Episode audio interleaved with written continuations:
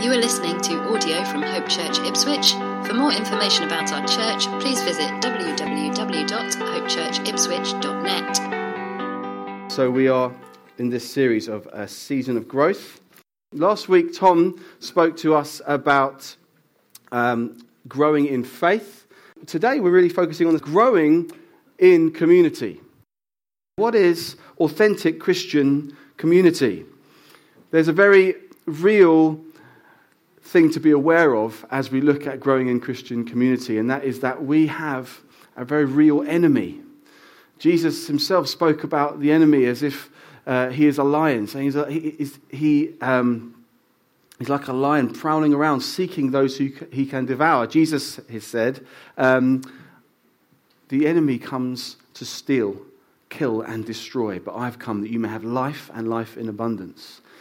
See, Jesus has com- created this community that we've just seen in the video that is a community of life, a community of abundance. And it's just worth recognizing from the offset that we have an enemy who hates Christian community and will do anything he can to compromise it, but also is very happy to have Christians that are content with weaker imitations of Christian community.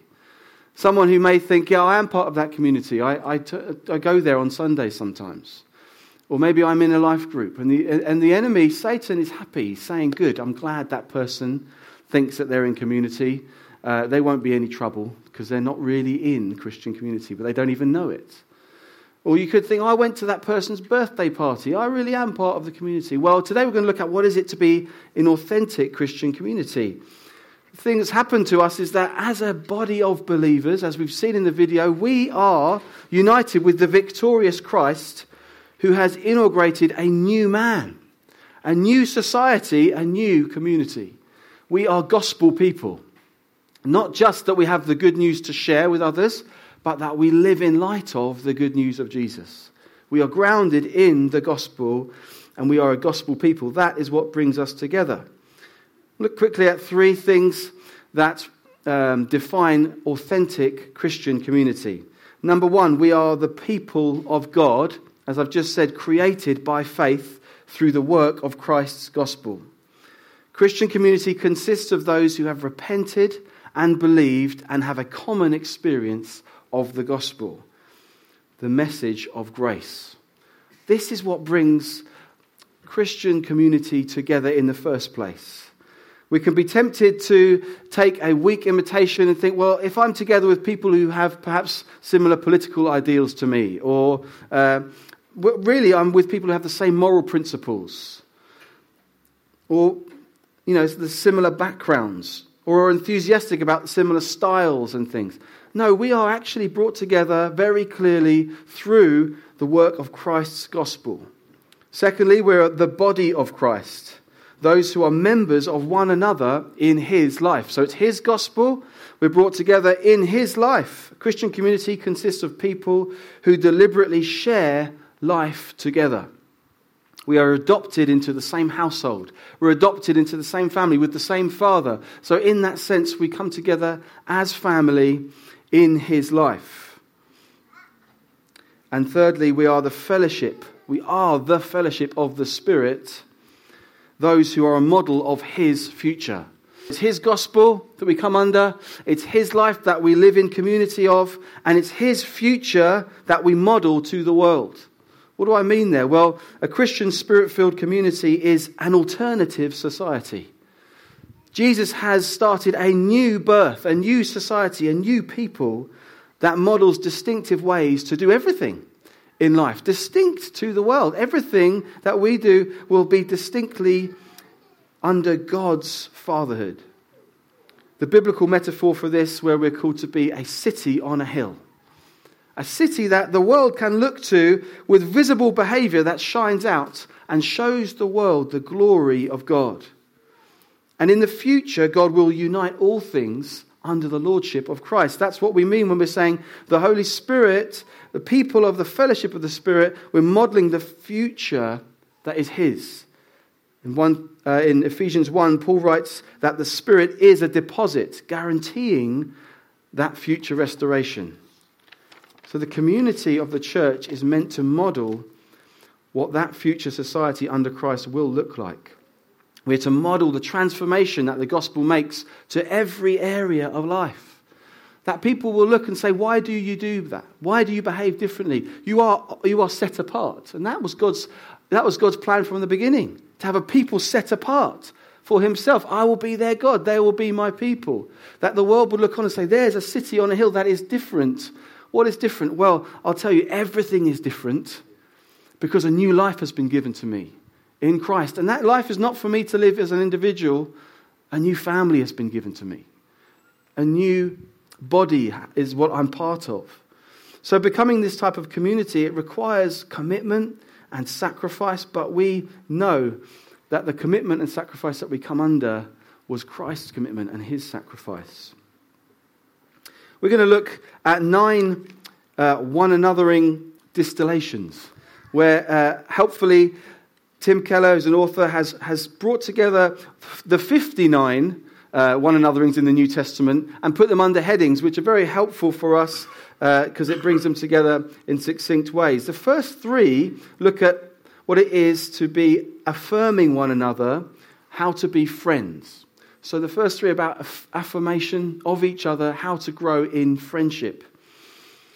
Practice number one affirming one another's strengths, abilities, and gifts for instance, Romans 12 says, honor one another.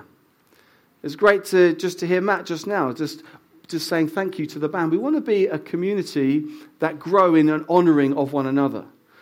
That's one way the world will look on us and say, You seem to always be praising one another. Yeah, we do. We really believe God has called us to praise and honor one another, to lift each other up in a world where people say, Hey, let's take that guy down a few pegs. He's a bit big headed. I'm a bit worried he might get arrogant. Well, that's not who we are. We're called to be people who let God worry about that sort of thing, and we worry about lifting each other up and honoring one another. We want to be more concerned about praising, affirming, honoring, and celebrating others than we are about receiving that sort of stuff. It's very easy to be hungry for that, and that's okay. We want to be encouraged, we want to be honored, but a Christian community is where that's, that's we're confident that's happening because we're more concerned that we are doing it. And therefore, we're seeing it happening and we, we will be receiving it. Can I just give you a few questions to ask yourself in this? How can we be deliberate about this? Well, we can see uh, what about where you see others' growth and their progress? Do you see people growing in the ability to handle problems, difficulties, and criticism? Do you see people growing in peace and joy and self control? Let me encourage you, affirm them in that. Tell them, I see you really growing in this. I don't think you would have handled this as well a year ago or two years ago. You're doing so well. I just want to encourage you in that. And we can do these things, we, these things purposefully. In fact, we must be purposeful. This stuff doesn't just happen. We must be purposeful. And sometimes that takes a bit of getting over ourselves because we think, no, I want that. Well, you start by pioneering it for others. Next question What talents and gifts do other people have that benefit others? As I was just saying, it's great to thank the band and, and thank people and see the gifts and to let them know, I see this in you. For instance, people who are great at getting alongside other people and encouraging other people.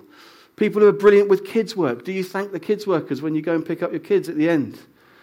And, and specifically to say, hey, the way you are with these kids is great.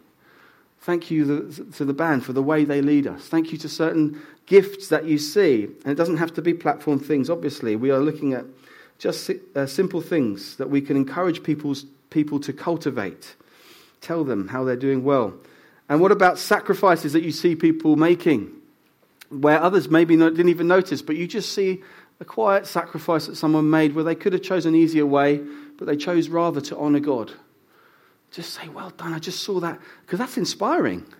Really inspiring. And I, I want to say something that, that inspires me. And I just want to say, Well done for making that choice when there may have been an easier choice that may not have honored God. Let's look at practice number two affirming one another's equal importance in Christ. Romans 15 7 says, Accept one another then, just as Christ accepted you. So, this is a mindset that holds to the new society in Christ and refuses, as we just talked about, to be taken in by the world's definitions of things like status and power, pecking order, and worth. As Paul's very clear, there's one new man in Christ. We're no longer uh, Jew and Gentile. We're no longer male and female. We're no longer slave and free. We are one new man in Christ. And we need to work at encouraging that and encouraging others to stand in that. We're deliberately called to build relationships with Christians across cultural barriers. There's a great illustration of this in Acts 8 and 9 where uh, Ananias uh, knows of this Saul of Tarsus who has a reputation for approving of Christians being killed. And probably Ananias has friends who he knows who have been killed under the hands of this Saul of Tarsus. And then Ananias gets this word from God that says, Go to Saul.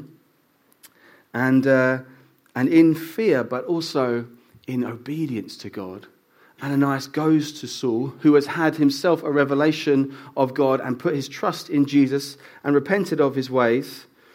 And uh, Ananias goes to Saul and placing his hands on Saul, he says, Brother Saul, the Lord has sent me. Brother Saul. You know, surely in his flesh he could have thought, no way. Am I ever going to welcome that man? That's horrendous. But he's not a man of the flesh, he's a man of the spirit. He's a man of new life. He's a man of the gospel. And now, one new man in Christ. This man's now a brother. This man who was clearly an enemy is now a brother. So we need to be aware of this great example. The gospel destroys old ties, it, it destroys identities and statuses of the world. And now that Saul believes in Christ, he's immediately Ananias' brother. Ananias is ultimately saying it doesn't matter who you were and what you've done because because of Christ and his victory, we're now brothers. So that's what it is to be in a community where we affirm equality in Christ. Practice three is to affirm one another through visible affection. Romans 16 16, greet one another with a holy kiss. Now, we tend to skim over this command to greet each other with a holy kiss. And we think, oh, there must have been some cultural thing. It's not what we do here. It's, it's a repeated command quite often in the New Testament. But the thing is, even if we think this is not uh, really applicable in the same way to, at our time in Britain here, uh, maybe in other cultures, but not so much in ours, it, do, it mean, doesn't mean that we can remove our responsibility to obey, obey the command to communicate love and affection in a visible way. There's still a responsibility, there's still a right way to translate this. We can do this in a number of ways, but it must be done. Our love and affection is more than theoretical, and it's more than love at a distance. Just saying, yeah, I'll do that thing of, of being in the same meeting as people from a different culture as mine, as we just said.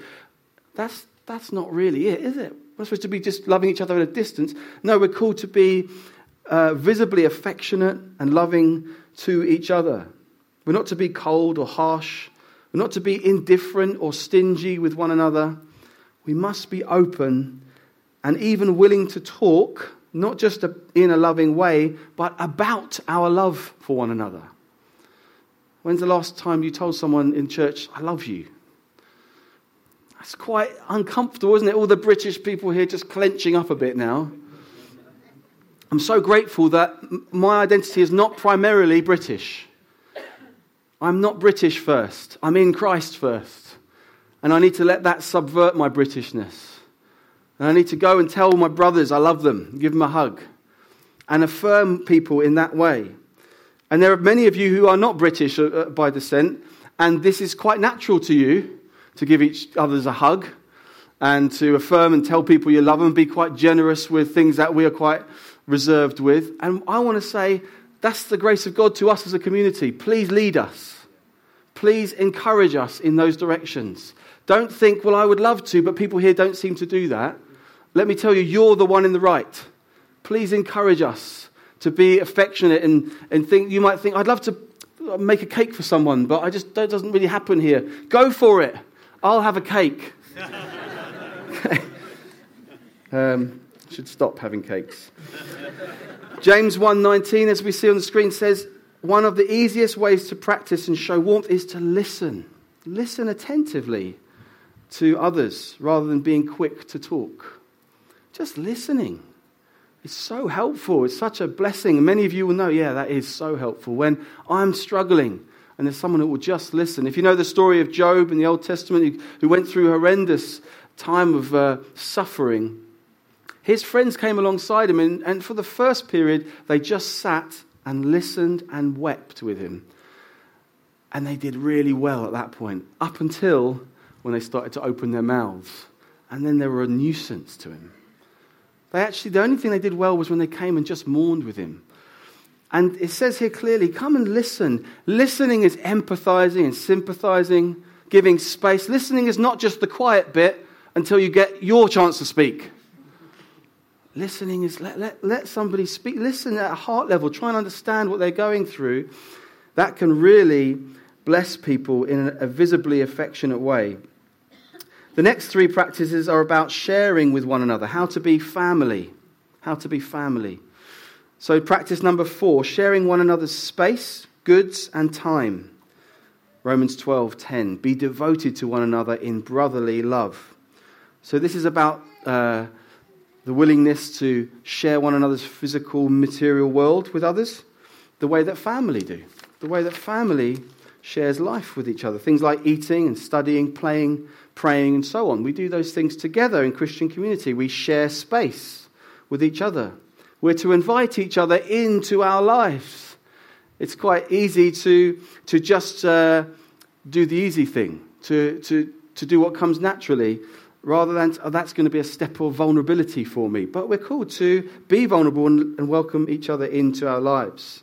Sharing each other's goods, the most practical ways, thinking about how we can help each other, practical errands, giving financial gifts, providing for needs. I was just thinking, you know, we've experienced this again. I'm so grateful to be a part of a church where this is happening. But we all know we can grow in these things. We all know it can happen more. I'm so grateful to be in a church where people have invited me into their lives, but also have done things to serve me. We, we, um, we moved house a few years ago, and a good dozen or so people came and just helped us through. It was so helpful. We didn't hire any company, we did it as a group of us. Practical things uh, that the body of Christ doing for each other. Sharing time together, being available to others, and committing to meeting together regularly. Uh, let's look at practice number five sharing one another's needs and problems. Galatians 6 2 says, Carry each other's burdens. So we just looked at sharing possessions and life, and that's one way of becoming vulnerable to others in community. But another way is to share our grief and our weakness. Share our weaknesses and receive love and support. See, we're sometimes quick to offer help, but not so quick to ask for it or to open ourselves up as needy people. But Christians, we must understand here, by essence, by nature, we are needy people. What united us was an understanding of without admitting my need for a Savior, I'm lost. I am needy. I need a Savior. And I've come unto the same Savior as you have. So we know we're needy people, right? So we need to admit we're needy people, open ourselves up, and if we're aware of our neediness, we can be much more comfort to those in need, much more use to those in need. We're coming alongside, therefore, aren't we? We're not coming over. Come alongside. Yeah, I'm needy as well. Let's look to Jesus together. We're also called to be willing to seek out people who are hurting and offer whatever support they need. The New Testament uses of the word encourage when they talk about encouraging one another in the Greek. It means to come close, come alongside, to cheer on and support a person in a journey. It's the difference between standing at the side of the road uh, at a um, marathon or a race and cheering on, saying, Well done, that's great, that's good encouragement. But a lot difference if you see someone really struggling to break through the barrier and come and get under their arm and lift them up and walk alongside with them. And there's something of that in the one anothering of the encourage one another that we're called to. Where it says carry each other's burdens. If you literally picture that, you can't carry someone else's burden from a distance. You've got to come near. You've got to distribute the weight evenly. That means you've got to take on some of their burden. You've got to take on some of their pain, some of their responsibility. You might think, well, it's not my problem. They've got themselves into this fix. Yeah, that's right. I got myself into a right fix, and Jesus came in and saved me. I'm a man of the gospel, so I'm going to replicate that. It wasn't his responsibility to save me, but he took it upon himself And I want to replicate that. So we need to be people who are coming in and saying, Let me take some of your burden. Let me carry it with you. Let me take some of your pain. What you're responsible for, I take some of the responsibility for now to help you. Can you think of a time when you have received that? I'm sure we can. We'll think of times when people have done that for us. What a difference it's made. See, moving house with someone is amazingly helpful. But what about when you've been near to making a terrible choice? Or you've been near to just giving up altogether? What about when you've been in emotional turmoil? To have someone else come alongside you in that moment and share the pain speak truth to a downcast heart, that can be life changing. Life changing. And we need to be a, a, community who are saying that this is sacrificial. This gets me off my sofa. This gets me out of my front door. But it is what I'm called to, and it's what I've been a recipient of in Christ, who was seated in, in heavenly places and got down and came and helped us. So we are a gospel people with all of these one another's. So we're called not to let others carry their burdens alone, but we're also called not to carry our burdens alone and to show, no, I, I'm needy as well.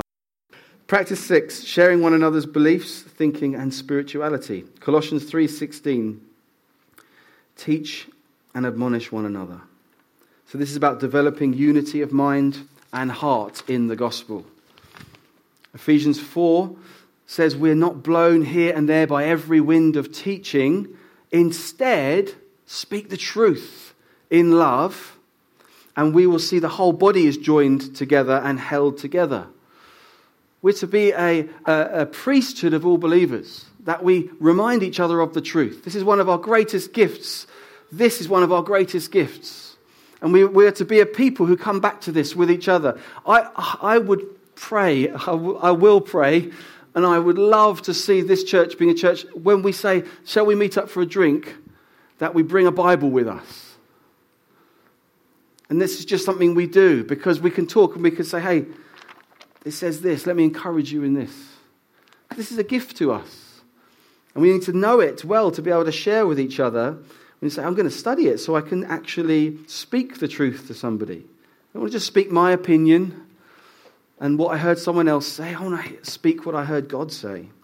This is how the Christian life is meant to be lived out with brothers and sisters in the context of community, helping each other stand in the goodness of what Jesus has won for us by pushing into a deeper understanding of it. The last three community building practices are about serving one another. So we've looked at being friends, being family, and now being servants of one another. Practice 7, serving one another through accountability. James 5:16, confess your sins to each other and pray for each other. So this is about helping each other stand in the goodness of the gospel as we've just said. We're allowing ourselves to become accountable to others. That's what I just said as well about recognizing neediness, saying, I, I know I need brothers and sisters' help. I know I'm running a very difficult race. I would love to be helped and I want to be accountable to others in that. So it does call for us to be vulnerable and trusting. And it does mean something that we may not do very often. It means talking about sin. We must talk about sin. Christian brothers and sisters, we must talk about sin. We mustn't just pretend that's something that's off limits, that's between me and God, or God's called you into community for a reason. Sin is what the enemy wants to use to take you out of the race completely. So, so talking to brothers and sisters vulnerably, if we're all honest, no one's going to say, You what? And say, Yes, I know what it's like to face temptation. Even Jesus is sympathetic, it says in Hebrews 4, I think. He is sympathetic because he's been through all temptation, yet was without, without sin. And so we want to be a people who know what it is to be sympathetic, but helping each other hold to accountability admitting where we've given in to sin and looking to Christian community to help us overcome, having trusted friends who are regularly accountable to for areas of behavior that are especially difficult or where self deception is particularly easy. Things like if you're a bit of a workaholic, but you know working hard is godly. You just think, I could be easily deceived here. I need to be accountable for my work rest balance. I need friends to help me What about money? If you just, you know that money is a very personal thing, I'm trying to use it well, and I just need to be accountable to people for that. And I'm sure you know very personal things yourself. Now, this one, I mean, all of these, but this one particularly can be a vulnerable thing. It takes humility, and it shows a determination to grow Christ like. A lot of trust in others, to listen when confronted. Very uh, trivial uh, uh, illustration. This week I said to my wife, I just watched uh, an episode of something on TV, and I just thought that was, that was rubbish and it wasn't godly. And uh, it wasn't terrible, don't worry, but it wasn't, it wasn't good for my soul. And so I said to my wife, I don't want to watch that anymore. Will you I'll just be accountable to you for that? Because my thing is I could just drift into, well, nothing else is on, and that was a bit funny, so I'll watch it. No, I don't want to do that. And so now we've got a relationship here where I've asked my wife if I can be accountable to her. What if she sees me watching it? And she says, Hey, you said you didn't want it. What's going to happen then? Am I, both of us are being vulnerable in that moment. I've asked her to, to keep me accountable. Now she's doing that work. This hasn't happened yet, by the way, and I hope it won't happen.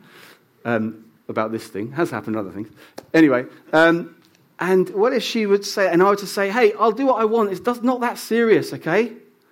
Then suddenly she's being rejected, when she's trying to love me. I've got to be vulnerable enough to realize someone keeping me accountable is trying to love me, even though they're confronting something.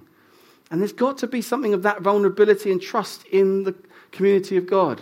When someone comes with a challenge, hey, this is not me against you, this is us together against an enemy that wants to come and kill and steal and destroy. This is not me against you. So there's got to be a vulnerable trust. And I'm sure many of us have got trust issues because we've been let down in the past. It's very easy to think, no, there's no, I know what you're really like. But we've got to be pioneering in these things. That means not waiting for others, but saying, how I will push forward in this. I will try to be obedient to God in this. Believing that the person confronting you is loving you is very important if we're going to grow in accountability. Just make a side note here if you're a person who loves confrontation and you love to confront people and challenge them, just be very careful here. It's not talking about saying, oh, people who like to beat people up, this is your verse, this is what you go with. No, if that's, you know, you're, you're prone to be someone who likes to be a bit judgmental and tell people where they've got things wrong, I'd really encourage you, get brothers and sisters with you before you confront brothers and sisters that know the other person, if there's any confrontation, if there's any accountability, and do it in a loving way. Looking forward to challenging someone is probably not a healthy start. If you're quite nervous, you know you're doing it out of love and obedience to God, not because you want to tell them where they got it wrong. Bonhoeffer wrote this A man who confesses his sins in the presence of a brother knows that he is no longer alone with himself. He experiences the presence of God in the reality of the other person. So we are called to be sharing with each other and serving one another through accountability. Practice number eight serving one another through forgiveness and reconciliation. Ephesians 4 2 Be completely humble and gentle, be patient, bearing with one another in love. And other verses there on forgiveness and not provoking or slandering. Christians in community, we are never to give up on one another. We're never to give up on it. It's a long race, it's a long way. And we're called to run together. It's, it's, a, it's to be a joyful thing with one another. And so we don't give up on each other. We lift each other up. We don't tire of working at relationships, forgiving, repairing, listening, understanding, bearing with, overlooking offenses. Jesus says in Matthew that we should work on reconciliation if we know that a brother or sister has a problem with us. And he also says you should work at reconciliation if you have a problem with a brother or sister. The onus he also always puts on the individual to say, You take the first step. You, the, very helpful phrase that I've heard this summed up as is lean in. Lean in. When, the, when it's so tempting to think that just makes me want to walk away. That just makes me want to keep my distance. I don't want to get hurt. I don't want to be vulnerable. I don't like it. The Christian way is to be leaning in and consistently leaning in. It's much more easy to think of sort of throwing a grenade and running. uh, I had to confront or I have to uh, do something vulnerable, and I'll do it, but then I'll go and I'll just, just hopefully never know what happens. And I, have been in conversation with people in church and in family over recent weeks where, you know, painful things that people had to say to somebody, that really hurt my feelings. I don't think that was right. And, uh, and then sort of the, the reality of it being that there wasn't really another conversation for months after that.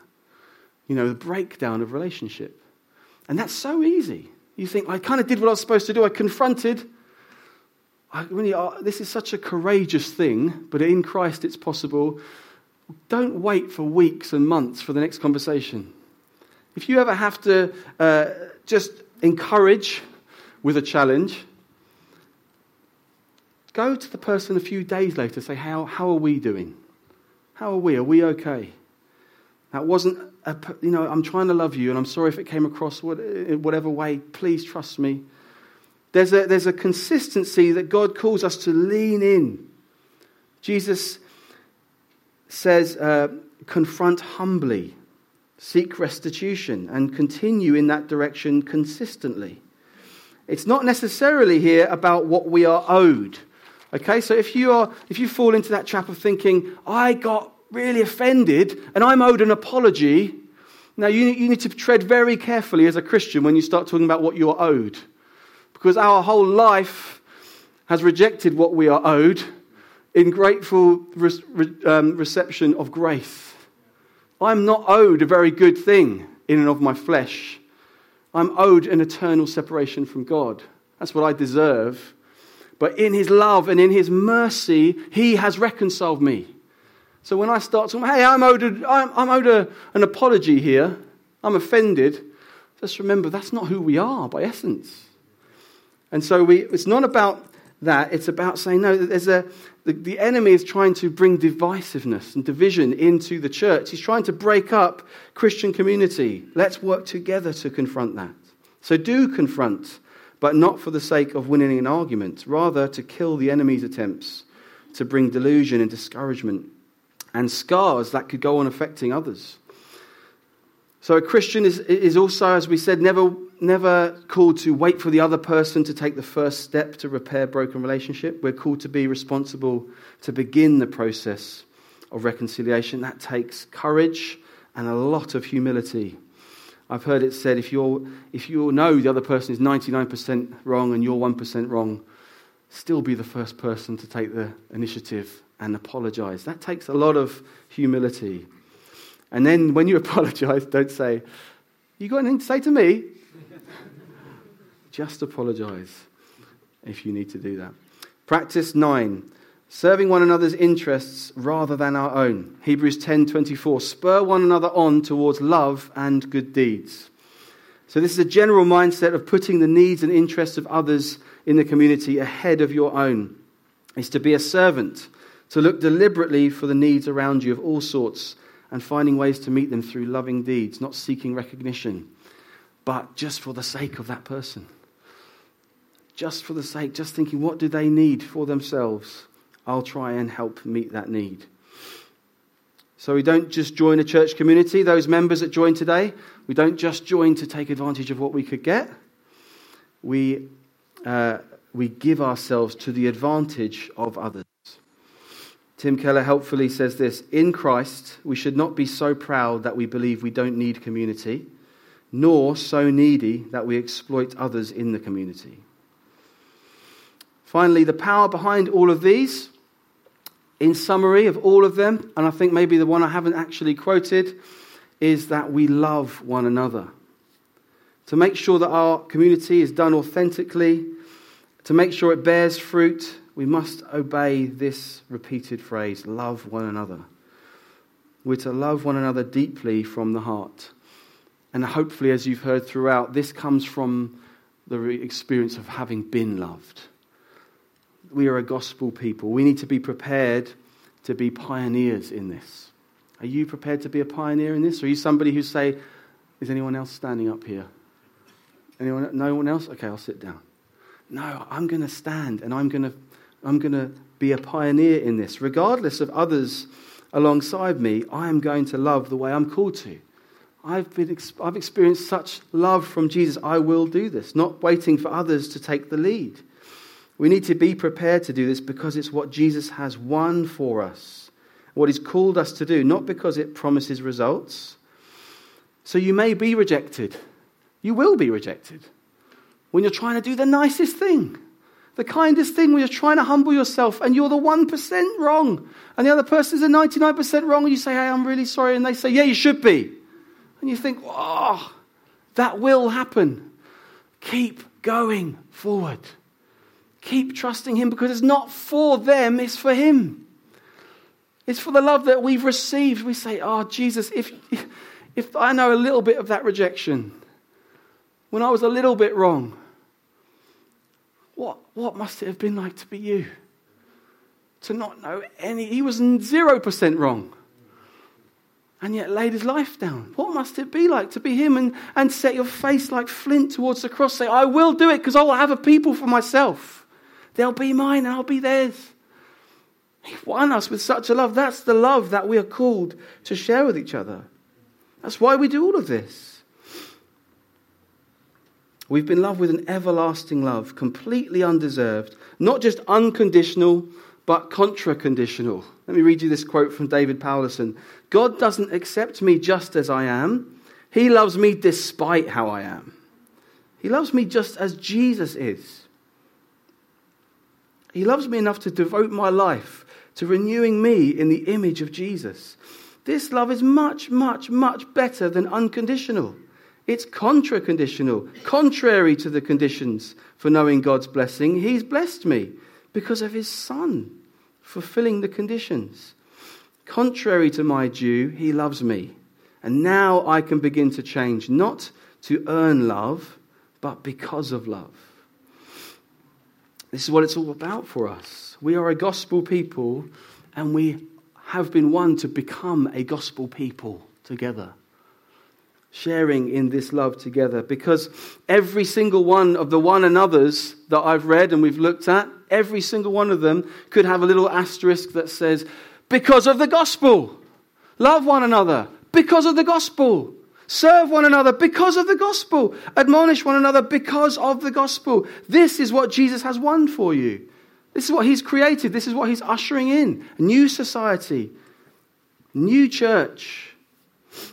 We're to show the world what the new earth will be like. It's all possible because of the gospel. It's all motivated by the gospel. It's all reflecting the gospel, and it is for the sake of proclaiming the gospel to one another and to the world around us to be a gospel people.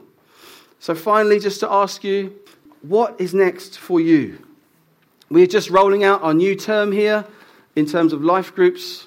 What's next for you? Well, first of all, join a life group, get into the community. Be committed to it. I would really ask you here sign up to a group and make it a priority to get there. Not just when it's easy, and when you're in the mood, when you happen to be in that part of town. No, make it a priority. Move other things around to get to a group. And when you're there, don't be the. Uh, don't just be sort of the person who is the last to arrive, the first to leave. Try to get to know each other. Try to do whatever God maybe put his finger on today for you. Maybe you're someone you think, ah, there's a bit of forgiveness I need to work on there. Maybe long term. Maybe there's uh, uh, looking out for others I'm not very good at. I'm quite take up in my, taken up in myself. Perhaps there's a sharing of someone else's pain. You know someone's going through something difficult. And you just think, I can, get, I can do something about that. I can sit with them. I won't have all the answers, but I can be with them. I just encourage you, take a step forward. Take a step forward in this. And as a church, we will take a step forward because we are in a period of growth. And it can't just be about more people coming into these walls, it's got to be in here. We're growing in heart together. God has got great things for us. City on a hill. A city on a hill that others might look and say, that's a different society. That's different. That's a different people group. And we want it to be beautiful because He's worthy. Let me just ask you to stand and I'll pray and we'll just uh, respond to this love.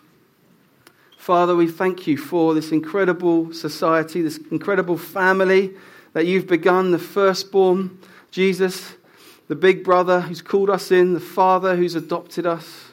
We thank you, you sent the Spirit as a, a confirmation of our future. Lord, we just thank you so much for this incredible mercy, this love we've received. And I do pray, help it to touch us in the depths of our hearts where things are still in there that you say, that's not all I've got for you. Help us as a community to step more into Christ like beauty, to look more like Jesus. For your glory, Lord, you're worthy. And for the sake of our joy and our health and life in abundance. The enemy might have come to steal, steal, kill, and destroy. You've come that we may have life and life in all its fullness. So we want to trust you with that. I pray where we've talked today about stuff that takes a lot of courage, a lot of humility, maybe some taking on of debts where someone else does owe us an apology and we just say, okay, I wipe that debt. I take it on myself just as Jesus took on himself. Lord, let us do the courageous thing today in the power of the Spirit. In Jesus' name. All God's people said, Amen. Amen. Thank you for listening to audio from Hope Church Ipswich. Please feel free to make a copy of this content, but please do not edit the content in any way.